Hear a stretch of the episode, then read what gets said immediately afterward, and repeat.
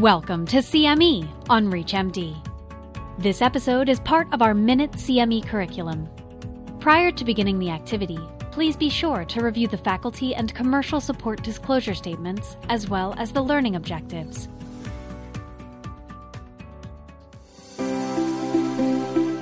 Hello, my name is uh, Camillo Ricordi. I'm a professor of surgery and director of the Diabetes Research Institute and Cell Transplant Center at the University of Miami.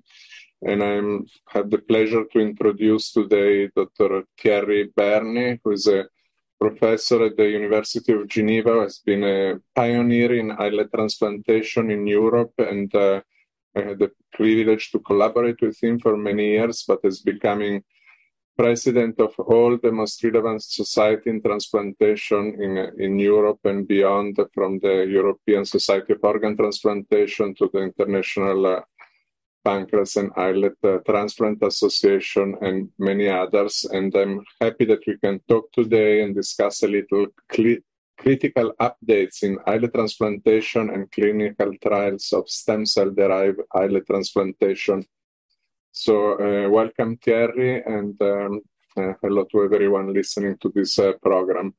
The first uh, subject and question is like, uh, what are the strengths and challenges of current transplantation technology for insulin producing cells? Uh, Thierry, right now, Europe moved way ahead of United States because of the regulatory impediments we are facing in United States, but I'm looking forward for your view on this topic.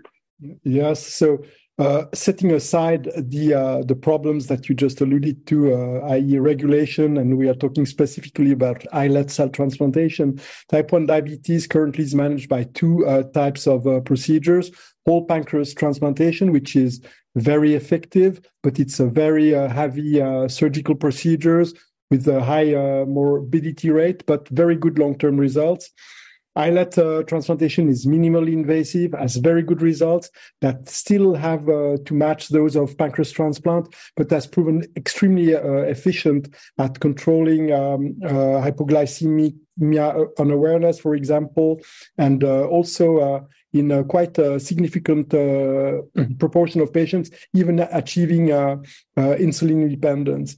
Um, these are the the two um, the two modalities, I guess that the the two major hurdles that they face is one uh, the shortage of uh, of donors because you you need uh, organ donors to be able to do either of these two procedures and the second is of course the need for a lifelong uh, immunosuppression in order to prevent uh, rejection. And this is something that comes with a burden. Of course it's better than uh, living with the burden of type 1 diabetes but it still is a, a significant burden. It's interesting that we we actually recently published the 20 years uh, cumulative survival data on uh, patients receiving islet transplant. And, uh, and it is interesting that the uh, survival rate at 20 years was 80, 85%. Uh, that seems even superior to the survival of uh, insulin therapy in the absence of immunosuppression for that age range. So, of course, you wouldn't do an islet transplant in a child or in a very young adult because of uh,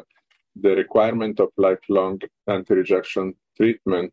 But in this age range, if you're like between 40 and 45 or 40 and 50, islet transplantation may even be considered a life-saving procedure in a way, despite the use of chronic recipient immunosuppression. And uh, that is something that may hopefully change a little the perspective from endocrinologists on how to refer people to islet transplantation. But uh, I would agree that the, the requirement for lifelong immunosuppression are severely limiting the applicability of uh, islet transplantation at this uh, time. And we also have recent results in the first success of uh, stem cell derived islet transplant that uh, we can mention because, as uh, Thierry mentioned, the limitation of organ donation that like if we have in the united states like a thousand suitable pancreas a, a year and uh, millions of patients that would uh, want an islet transplant once we will be able to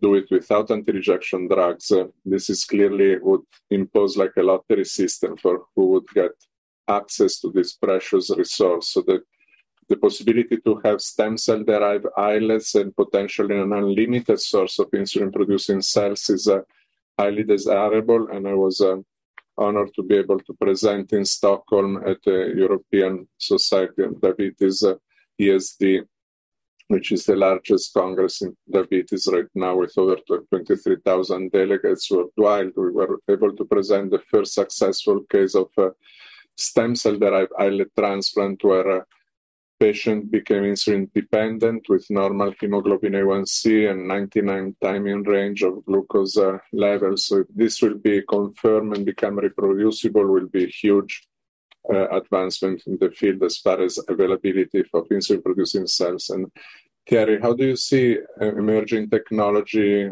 uh, the hope of emerging technology to overcome these pitfalls like uh, both the organ shortage and the immunosuppression. No, but uh, this this is you are spot on. I think the uh, the major point of uh, of these uh, of uh, stem cell derived beta cell therapy is the fact that in theory they are potentially uh, going to represent an unlimited off the shelf source of of um, insulin producing tissue to be transplanted to patients whenever the, the need is. And uh, uh, of course, this is a, this is a major uh, this is it is not yet a major break, breakthrough. We have had the result from the first three patients. They are still to be confirmed and reproduced in a larger scale, but uh, it is uh, it is extremely promising what we uh, what we are seeing right now. Um, what need will need to be done then? The next step will be to uh, to be able to really uh, have uh, these off the shelf insulin producing cells available for any type of patient regarding uh, regardless of blood group uh, and so on. And also uh, be able to uh, to move towards some kind of uh, uh, isolation of the cells from the attacks of the immune systems so that you would not only have a an infinite source of of, of tissue to cure diabetes but also without the need for lifelong immunosuppression. And th- thus you would you would uh, uh, address the two uh, hurdles that I alluded to at the beginning of this um, of this module. I, I think is a really encouraging the recent paper in Science Advances that was uh, published by the group at uh, Georgia Tech and University of Missouri and Harvard MGH uh, using a Fas ligand microgel that's showing non-human primate the ability to support and maintain islets preventing rejection for many months without the use of immunosuppression, thanks to a novel biotechnology that now iTolerance is bringing to the clinical trial, hopefully in one year, where you mix a microgel that presents as ligand with the islets, and this intercept the lymphocytes that will attack the islet transplant, inducing apoptosis, or so-called program cell death, and at the same time promoting uh, regulatory T cells to develop at the transplant site, maintaining operational tolerance. So this is really uh, impressive because if you can combine then an unlimited source of insulin producing cells with a way to induce immune tolerance without lifelong immunosuppression would be a major quantum leap for the field, in, in my opinion. I agree with that, Camillo. And I think that uh, in terms of uh, isolating cells from the uh, immune system, the field has been uh, concentrated on encapsulating islets in, uh, in physical, mechanical barriers for way too long. And it has never really worked.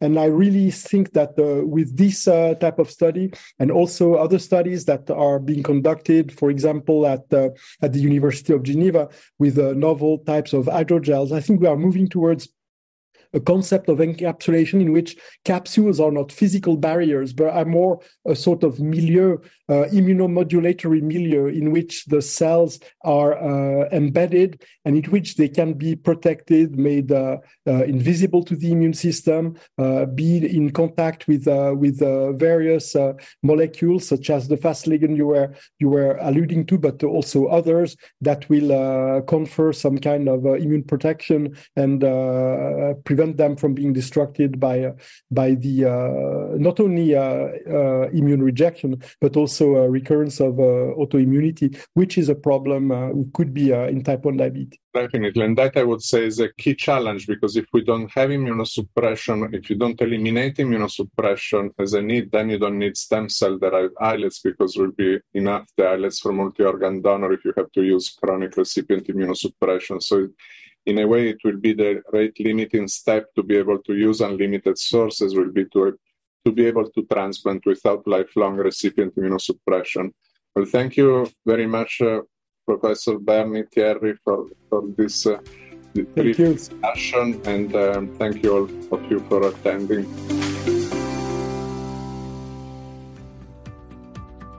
You've been listening to CME on ReachMD. This activity is jointly provided by Global Learning Collaborative, GLC, and Total CME Incorporated, and is part of our Minute CME curriculum.